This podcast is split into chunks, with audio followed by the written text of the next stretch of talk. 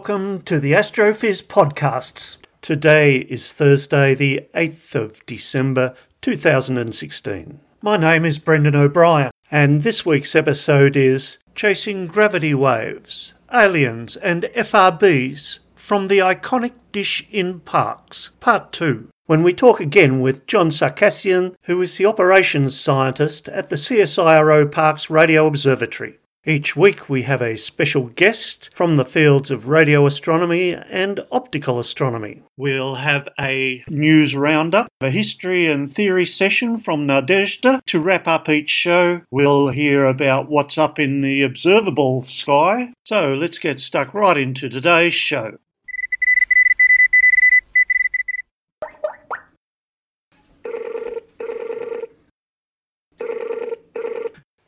Hello, Nadezhda. Hello, Brendan.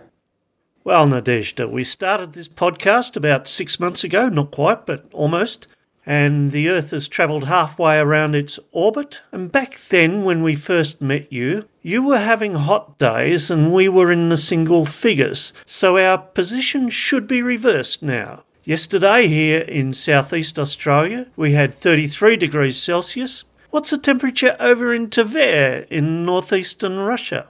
You're very much correct, Brendan. Our positions have reversed. Right now in Tver, it is snowing and minus 7 degrees centigrade, and we are expecting minus 12 overnight.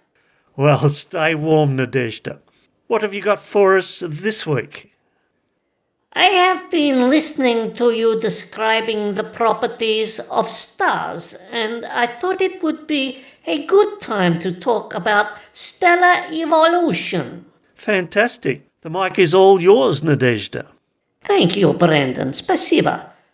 So this week we will talk of general terms, and next week we will examine the details in the famous Hertzsprung-Russell diagram. So, in general, everything evolves. Now that upsets religious fundamentalists, but that's just the way reality operates. Everything evolves. Proto galaxies, galaxies, protostars, stars, protoplanets, planets. And on Earth, the geology, the plants and animals all evolve. Today, we will look at how stars evolve and change over the course of time. All stars, you see, are born as protostars from condensing and collapsing clouds of gas and dust, often called nebula or molecular clouds. And over some millions of years, these protostars achieve a state of equilibrium becoming what is known as main sequence stars, where the outwards nuclear fusion pressure inside the star is equal to the gravitational force trying to collapse the star in on itself. Now, there are many different types of stars small yellow dwarfs like our Sun, red giants, blue giants, brown dwarfs, to name but a few. The determining factor of a star's evolutionary path is totally dependent on the mass of the star. A truly massive star may only live a few million years, while the smallest and least massive stars can live trillions of years, which is many times longer than the current age of the universe. So let us have a look at the extremes in the case of stellar evolution and start with our Sun, which is on the lower end of the spectrum. Our Sun has, by definition, one solar mass and will live 10 billion years. Currently, it is about halfway through its lifespan. So, at the smallest end, at the very end of the spectrum, we have a star which is less than one tenth the mass of our Sun, and will live up to several trillion years. These are designated red dwarf stars and are very numerous in our Milky Way. They are small and dim, but with good instruments we know for sure they are by far the most common type of star. An obvious example is Proxima Centauri, only about four light years away, which Dr. Elizabeth Tasker told us about way back then in episode 10. At the other end, we have massive, short lived stars the rock stars of the universe. These stars are much rarer. They can be 60 times more massive than our Sun, but only live about 3 million years. An example of one of these supermassive stars is Westerlund 126, which is a red hypergiant.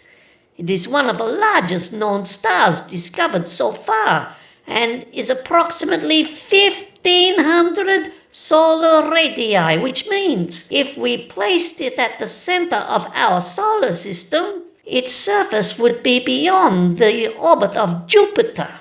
Westerlund 126 is about 11,000 light years from Earth, and its surface temperature is only about 3,000 degrees, making it much cooler than our Sun but its huge size makes it around 380,000 times brighter than our sun. It has lots of other interesting characteristics and is a great target for radio astronomy if you want to look it up. So that's it, Brendan. The big die young. And next week we will look at the Hertzsprung Russell diagram and understand how stars evolve and why some just fade away.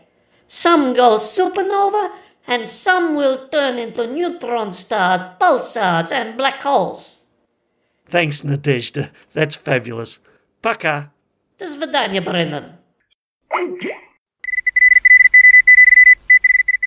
So, what's up in the sky this week? For our Southern Hemisphere listeners, Mercury sets just after sunset, with very bright Venus setting at about 11pm, then Mars following down the ecliptic to set about midnight. If you have a telescope or good binocs, Venus will look like a tiny half moon because it is only about at half phase, meaning because of its relative position to us, we can see only half of its illumination from the Sun. The December night sky provides a great view of distant galaxies. However, for those who like to go outside after their evening meal, the moon will wash out a lot of the fainter stars. But a nice telescopic and binocular object will be the Andromeda Galaxy, which is 2.5 million light years from Earth and at magnitude 3.4. You'll find it just 10 degrees above the horizon and is our closest large neighbouring galaxy, Andromeda.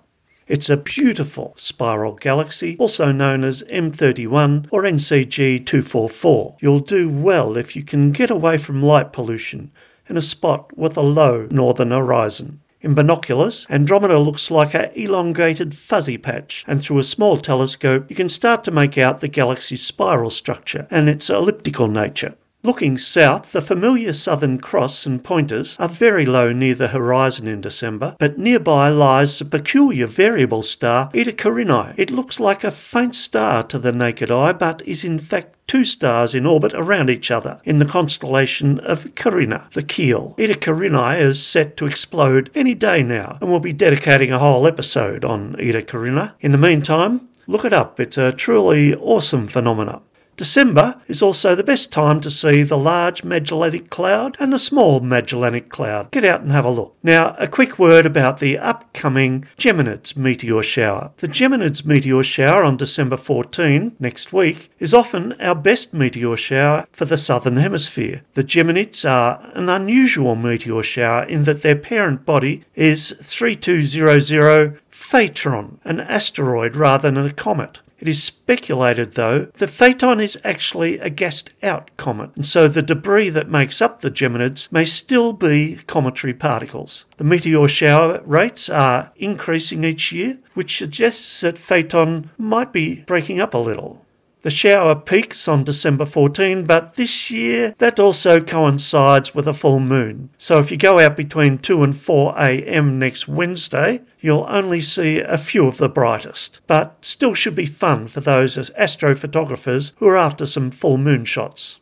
Now, for our northern hemisphere observers, Mercury sets just after sunset, but the moon is three quarter full, washing out many stars, but half phase Venus is still dominating the western sky. In the UK, for instance, this Friday, the sun sets at 4 pm, and the three quarter moon doesn't set until 1:30 am Saturday morning. So for those who don't work on Saturday, get out under some dark skies after 1:30 on Saturday morning to catch Jupiter and its moon moons rising in the east, and Procyon, the little dog star, high in the southern sky, above and to the left of the brightest star, Sirius. You'll have to rug up though. The star Procyon is nearing the end stages of its lifespan, evolving from a normal mature star to the inflated giant stages of old age. Most main sequence stars spend the large majority of their lifetimes converting hydrogen into helium. As the available hydrogen runs out, a star grows larger and its surface becomes cooler. Currently, Procyon is designated as a F5 star, which makes it a lot bigger than our Sun, twice as heavy, I should say massy, and as we progress through this podcast series, we will be getting more precise in our terminology.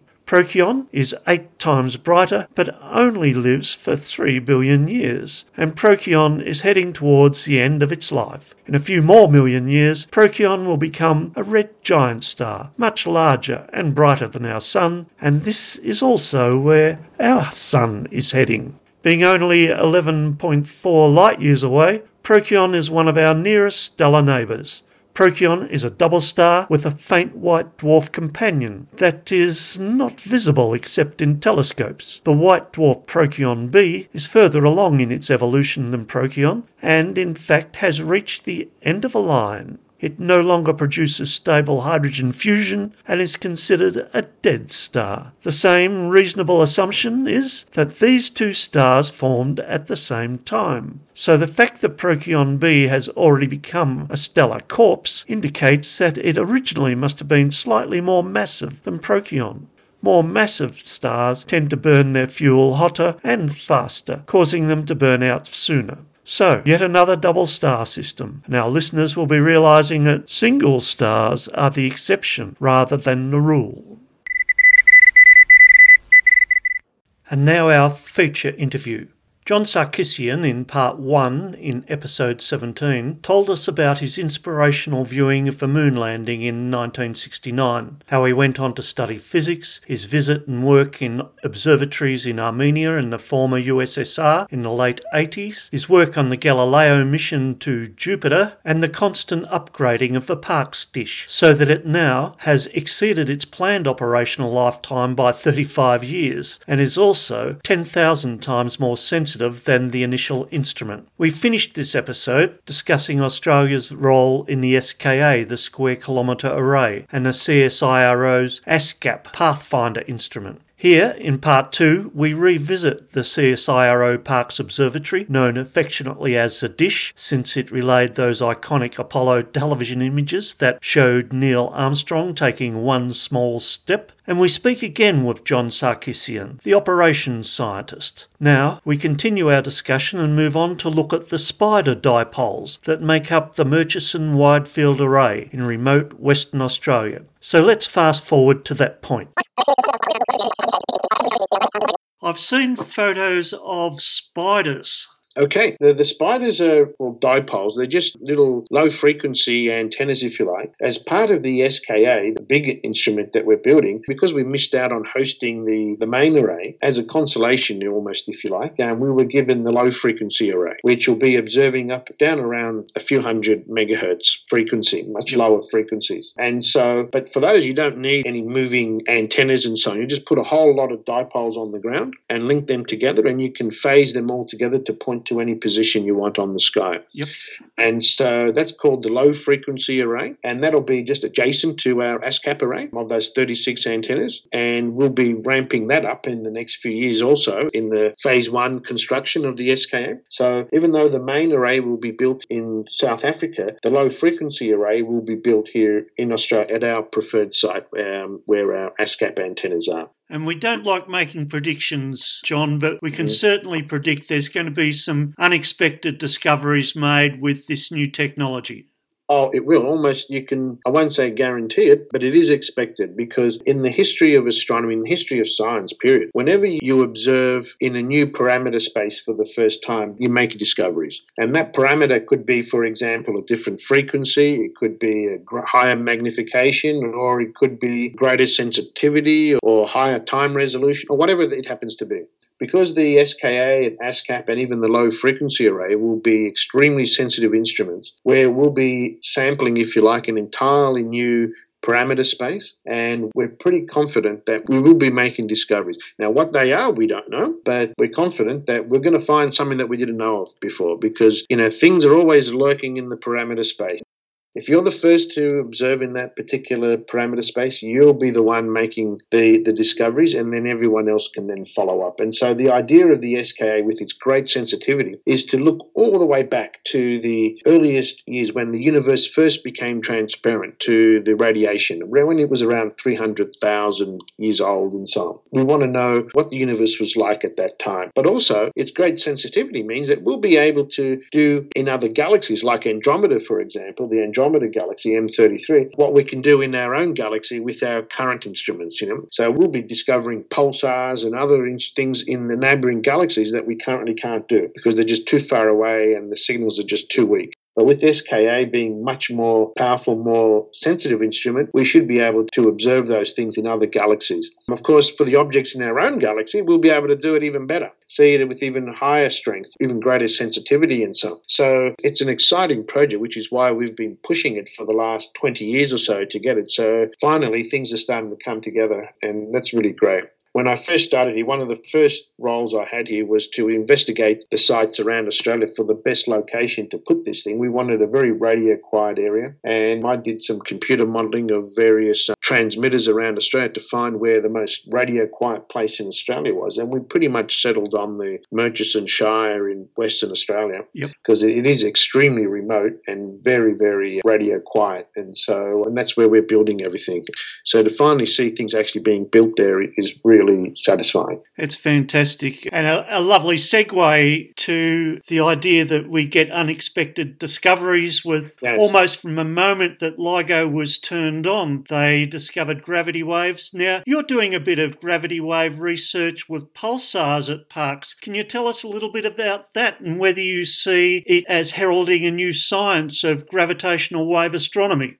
Yes, throughout history, everything we've learnt about the universe has come from the electromagnetic radiation. You know, originally in the visible wavelengths, and then in the about a century or so ago, we started using radio and, and detected cosmic signals from beyond the Earth. And then with the space age, we went to ultraviolet, infrared, gamma ray, X ray, and, and so on. But the only way we could get information about the rest of the universe was through the electromagnetic radio, from the electromagnetic spectrum. But with gravitational waves, it gives us the opportunity to, to study the universe in an entirely new regime, away from the electromagnetic spectrum to the gravitational wave spectrum, if you like. And Einstein's theory of general relativity predicts that when massive objects are accelerated, they will emit gravitational waves. And as they emit those waves, energy is taken out of the system and gets dispersed throughout the universe. So if you could figure out a way to measure those gravitational waves and detect them, then you can actually study phenomena in the universe that you can't do with electromagnetic radiation.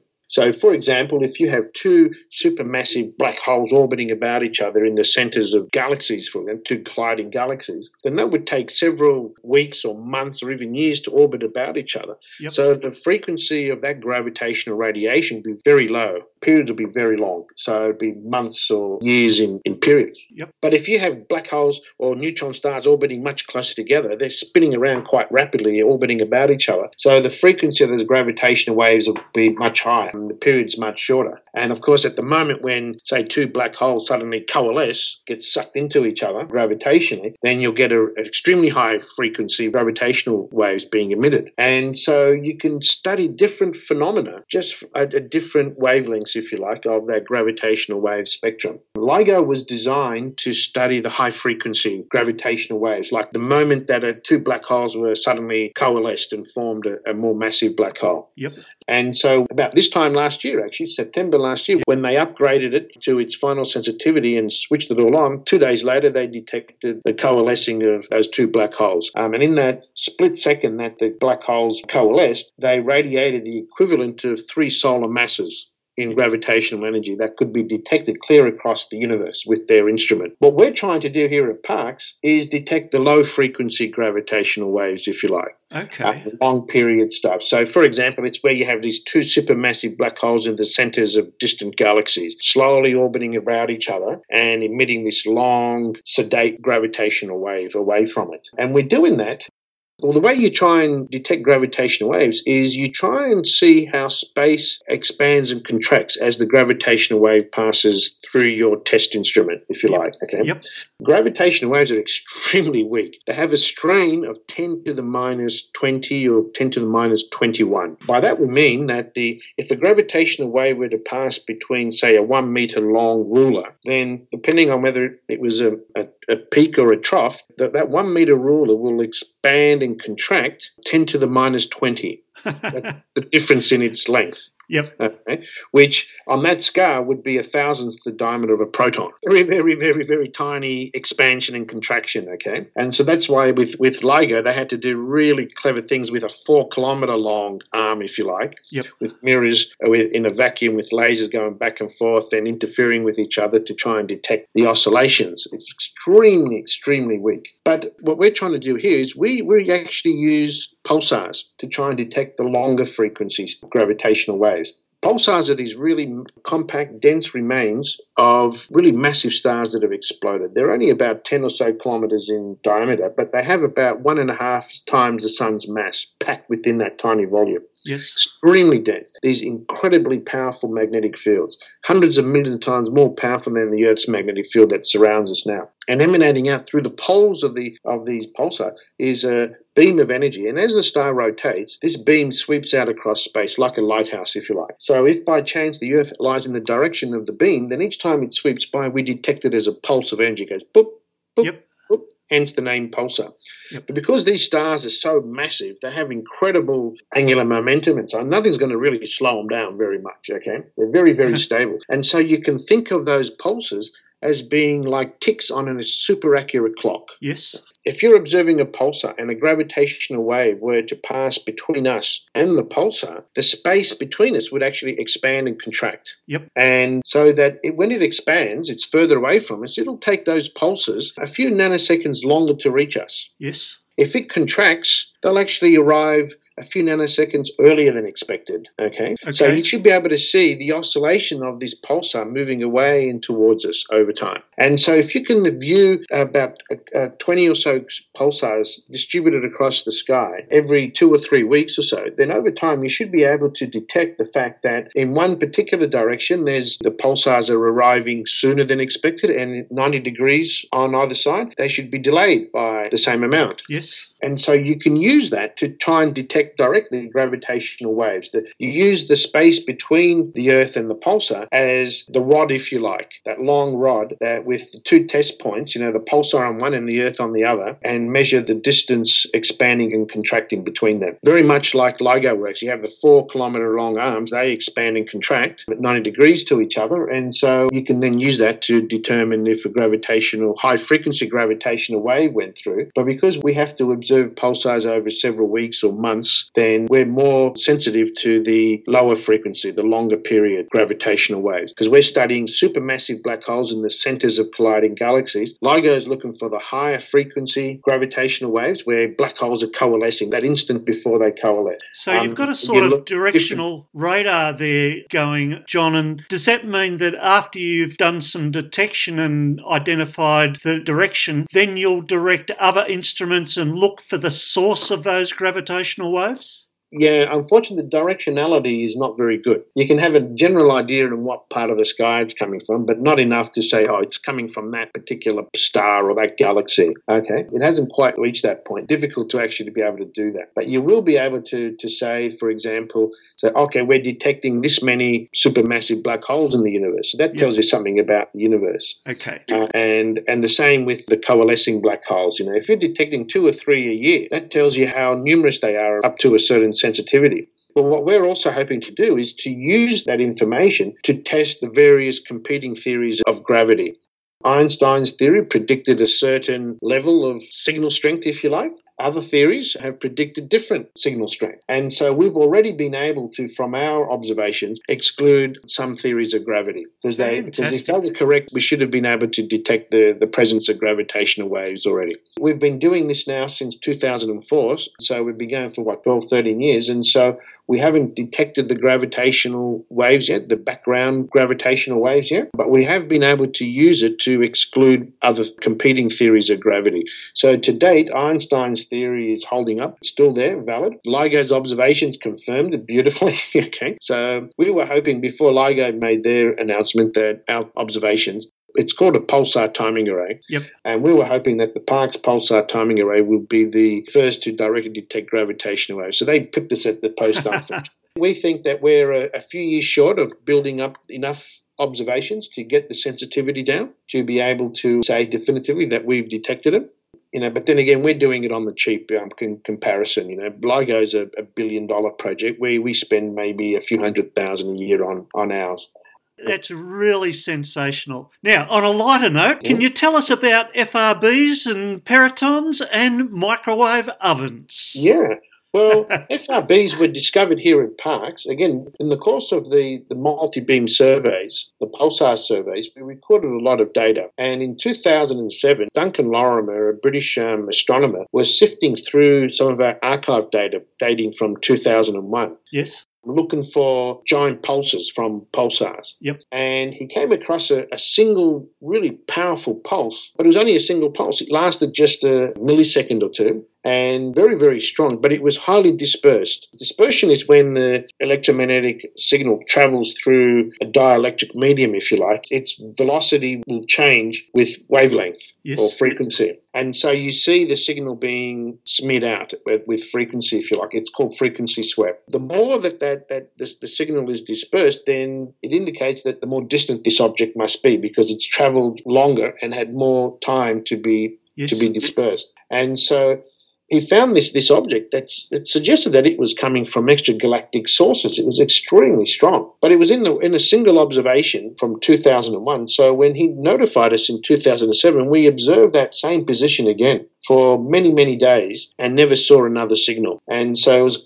dubbed the, the, the Lorimer burst as a result, but it remained a, a mystery until about 2010 when some other astronomers sifting through some archive data found more of these things. And they also found it in new observations. And again, they were highly dispersed and they indicated they were coming from very, very distant extragalactic sources, billions of light years away. But their origin was a total mystery. We're pretty confident that they're coming from extragalactic sources because we're using the multi beam receiver. We're looking at 13 points simultaneously. If it was some local radio interference, like, say, a microwave oven or something, for example, we would see it in every one of those beams because the instrument will illuminate the signal in all of those little receivers in the multi beam receiver. Yep.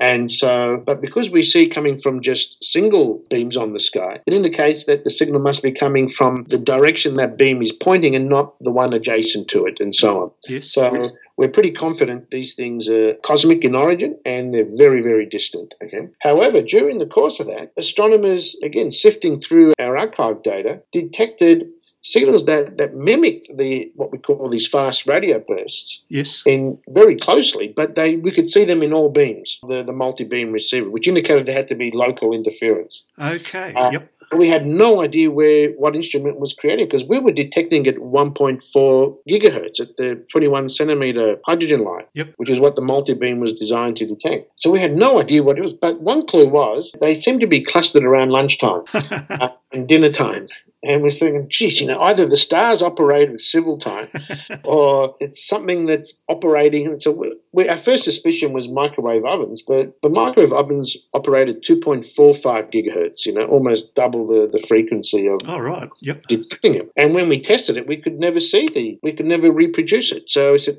you know, it's not the microwave oven. So it remained a mystery for many years. But then in December of 2014, just under two years ago, we installed a new real time radio frequency antenna here at Parkes that would scan the, the site every 20 minutes and update the data every minute. And It just so happened that in January, just one month later, astronomers here had developed some new software that allowed them to detect these FRBs in near real time. So when something happened, they could be alerted very quickly and then try and follow up with other instruments if they can. Yep. But on three successive days, they found these perytons appeared again around lunchtime on each day. And we thought, geez, that's all right. So when we looked at the data from the real-time radio interference antenna, you could see the micro, the signature at 2.45 gigahertz of the microwave ovens come on and then switch off again, you know, a minute or two later, which seemed to coincide with the time you'd heated your, your, your lunch and so on, okay? So we thought, that's curious. So we tested it again and we still couldn't reproduce these perytons.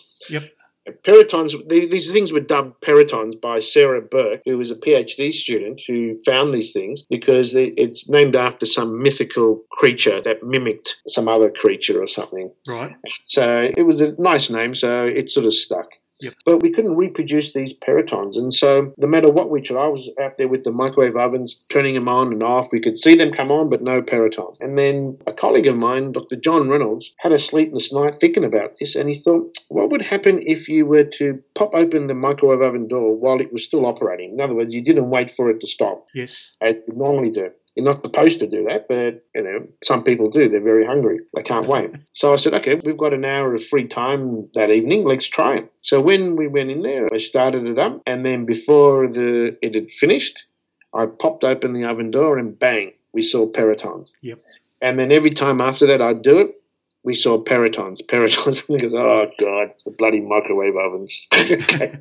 we found the cause and it's to do with the way you know as a safety thing the, the, the ovens are designed to immediately shut down the magnetron the microwave magnetron so that you know you don't irradiate the people Yes. who are, who are hungry and so somehow in that process of shutting down for safety reasons it produces this frequency swept signal that looks like a dispersed FRB signal And that's why you've set up at Murchison. Exactly. That's why we don't want people visiting there because as soon as people you introduce people, you introduce interference. Know, because in the Murchison it's bloody hot in summer. It can get up to fifty degrees. You'll need air conditioners. You have to feed them. You have to communicate with them. Even the cars that they use to get there, or the planes or whatever, will all produce radio interference. And you've got to give them microwave ovens too, John. Well, if you want to cook things.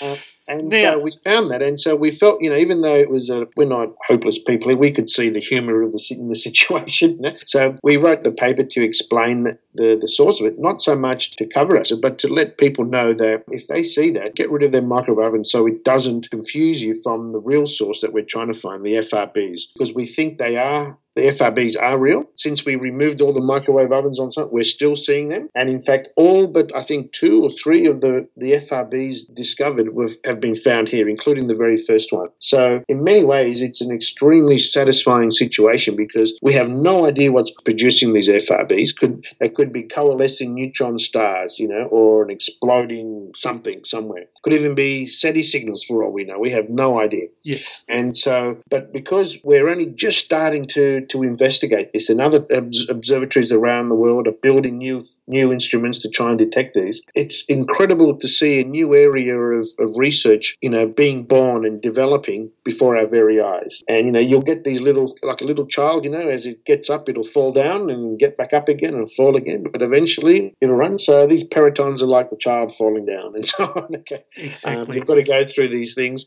to learn to eliminate things and keep your mind focused on the on the real target. So more evidence will accrue, and hopefully, you know, we'll be able to finally figure out what these things are. Can you tell us what a typical week looks like for you at Parkes, John? A typical week, I'm not sure if there is such a thing. Um, well, working at Parkes, you know, there's a lot of things that we end up doing. And Sometimes, you know, we'll have major shutdown where we have to bring receivers down to refurbish them. We have to constantly repair the telescope. We have new observing programs beginning that need to be supported. We might have a big publicity thing going on, especially when there's a new discovery done. We get inundated with media to wanting to know more about the what we've discovered and so on. So, but for me, a typical thing, you know, we, we, we work normal business hours here, but because of remote observing, the telescope we operate 24 hours a day, seven days a week. We do have regular shutdowns during the week um, for a few hours so we can do essential maintenance and preventive maintenance, so to stop problems from occurring to begin with.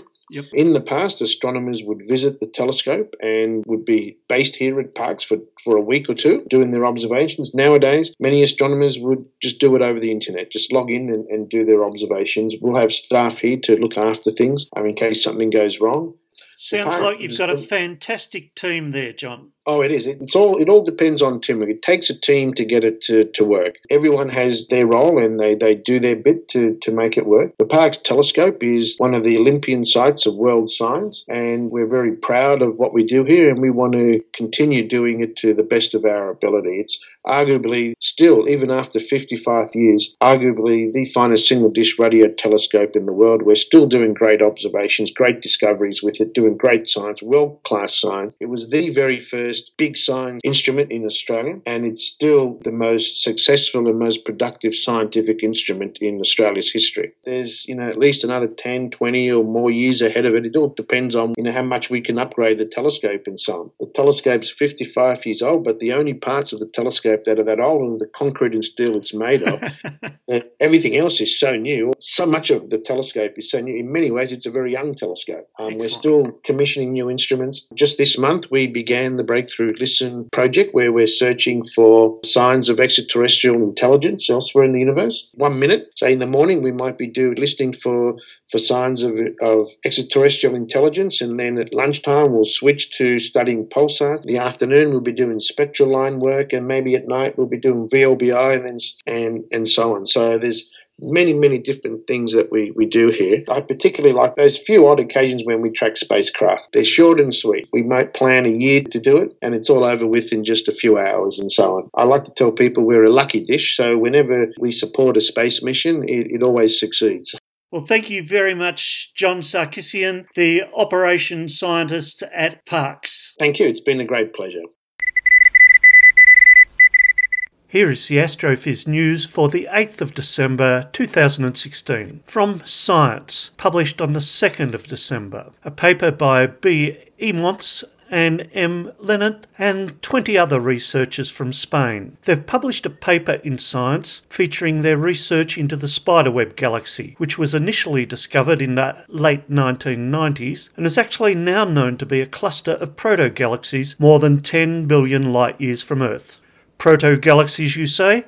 Think baby galaxies. From the abstract, the authors say the largest galaxies in the universe reside in galaxy clusters. The Spiderweb galaxy is a massive galaxy in a distant protocluster, which is itself forming from a large reservoir of molecular gas. Our results support the notion that giant galaxies in clusters formed from extended regions of recycled gas at high redshift. The research paper continues with radio observations and analysis and concludes that while the biggest galaxies grew by cannibalizing smaller galaxies, they most likely started their existence in large reservoirs of cold, soupy gas. The astronomers estimated that this region of molecular gas totals more than 100 billion times the mass of a sun, and we love big numbers. Not only is this quantity of gas surprising, but the gas is also unexpectedly cold at about minus 200 degrees Celsius. Such cold molecular gas is the raw material for new stars. The carbon monoxide in this gas indicates it has been enriched by the supernova explosions of earlier generations of stars. The carbon and oxygen in the carbon monoxide was formed in the cores of stars that later exploded. The central protocluster galaxy has a supermassive black hole at its core which emits jets of relativistic particles visible in radio observations.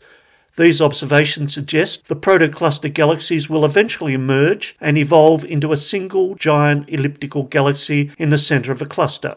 This is quite a different scenario from what is happening in our local group of galaxies, which is part of a larger Virgo supercluster, where the largest galaxies in clusters grow by cannibalizing other galaxies.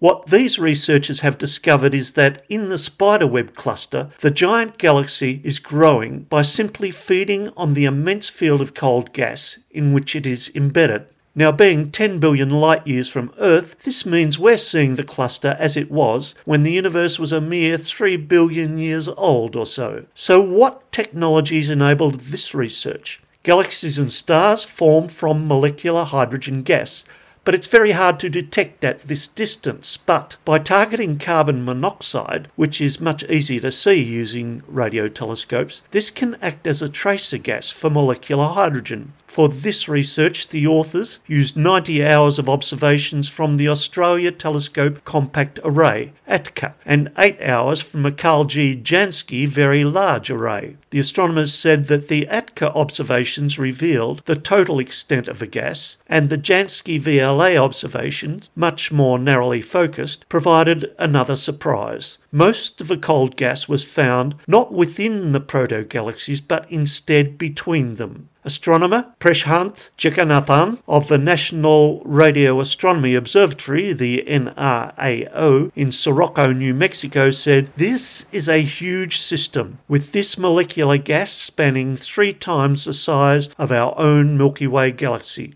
It appears that this whole system eventually will collapse into a single gigantic galaxy, and has already probably done so, but the light from that coalescence may not reach us for billions of years yet. I, for one, will be waiting up to see this as it happens. Very nice work that adds a very nice layer to our understanding of galactic evolution. Our next news report is from Jonathan Webb via BBC News. He's their science reporter. A network of nine radio telescopes dotted around the globe is set to take the first ever picture of a black hole's event horizon in 2017. The project is called Event Horizon Telescope and has completed most of its technical preparations as well as extensive theoretical calculations. By now, you know well our love for big numbers and acronyms, so we are going to call this the EHT. This awesome project will focus on Sagittarius A, the black hole at the centre of our very own Milky Way galaxy. Speaking at an astronomy conference in Florida, EHT team member Feryal Ozel said all the elements were in place. She told BBC News, We're almost there, the phasing in of the instruments has been done, the receivers are in place, and the theoretical work has been done. There are quite a few challenges that need to be overcome to take a picture of a black hole. It's something that's extremely small in the sky, but what we're hoping for is a full array observation in early 2017. Supermassive though it may be, the heart of the Milky Way's black hole is not as big as you might think. The event horizon of Sagittarius A is just 24 million kilometres across, 17 times bigger than the Sun, but at 25,000 light years away, that makes it a pinprick. You really have to squint to see it. From the surface of the Earth, Professor Ozel explained, takes up about as much of the sky as a CD sitting on the moon and surrounding this mysterious spherical frontier are roiling clouds of gas and dust which blaze with energy as they are sucked and squeezed furiously towards us, as Natalie Sommer explained to us two weeks ago in episode 20. These clouds are trouble for the EHT astronomers who want to peer closer than ever at the black hole in Sag A. One of their most important decisions was choosing which wavelength of light they would use. Radio waves were an obvious place to start because they are scattered much less by this material than visible or infrared light. Then it took a lot of theoretical observations to settle on the specific wavelength of 1.3 millimeters, as Professor Ozel explained. We've run upwards of a million simulations for many different configurations of what that gas might look like, and in all cases, we think that the 1.3 millimeter wavelength is the right choice to see down to the event horizon. It was an incredibly lucky coincidence, she added, that any wavelength at all was feasible, because as well as penetrating the black hole's dust cloud, Professor Ozel and her colleagues need the hot gas right at the event horizon to shine brightly in this colour, which say believe it does. Finally, the light has to travel through the Earth's own atmosphere into the dishes of awaiting telescopes. 1.3 millimeter fortunately fits that bill in every case. The nine stations enlisted to stare at Sagittarius A include the big dishes in Antarctica, Chile, Hawaii, Spain, Mexico, and Arizona. Altogether, this makes what the team calls a virtual telescope the size of Earth. So, what will this mammoth eye actually see? Hopefully, it will look like a crescent. It won't look like a ring, Professor Ozel said. This is because the glowing gas is spinning around the black hole, and a dramatic Doppler effect should make the stuff moving towards the Earth appear much brighter. The rest of a ring will also emit, but what you will pick brightly up is a crescent. In fact, the picture that emerges from the EHT next year will put general relativity on the line again. Einstein's theory states that a mass, especially one as big as a black hole, bends space time, and that curvature can be calculated mathematically. So the size of a shadow cast by Sagittarius A will either match what is predicted by general relativity or it won't. We know exactly what general relativity predicts for that size, Professor Ozel said, making this observation's what scientists call a null hypothesis test of a theory. So we'll be following this story closely and hopefully report a successful outcome in the new year. Seeing a black hole now, that's awesome.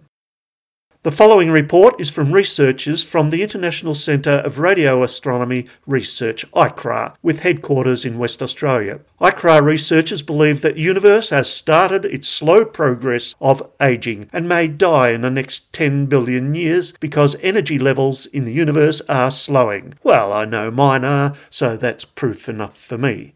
By studying more than 20,000 galaxies, ICRAR researchers have found that energy levels are falling and measuring not even half of what it was 2 billion years ago, signalling an aging Earth. Researchers from ICRAR in West Australia used seven of the world's most powerful telescopes to examine galaxies at 21 different wavelengths, from the far ultraviolet to the far infrared. We used as many space and ground based telescopes as we could to measure the energy output of over 200,000 galaxies across a broader wavelength range as possible, says Simon Driver, who heads a large GAMA team. The initial observations were conducted using the Anglo Australian Telescope in New South Wales, and supporting observations were made by two orbiting space telescopes operated by NASA and another belonging to the ESA, the European Space Agency.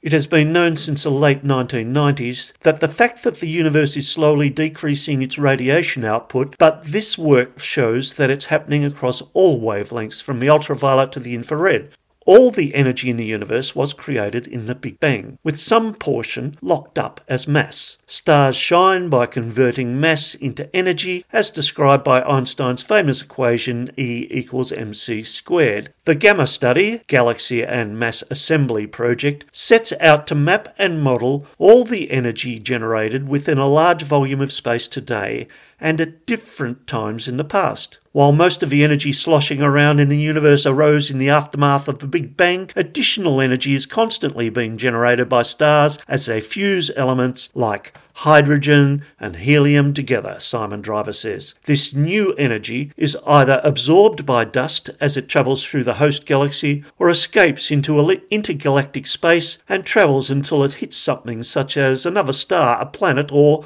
very occasionally, a telescope mirror.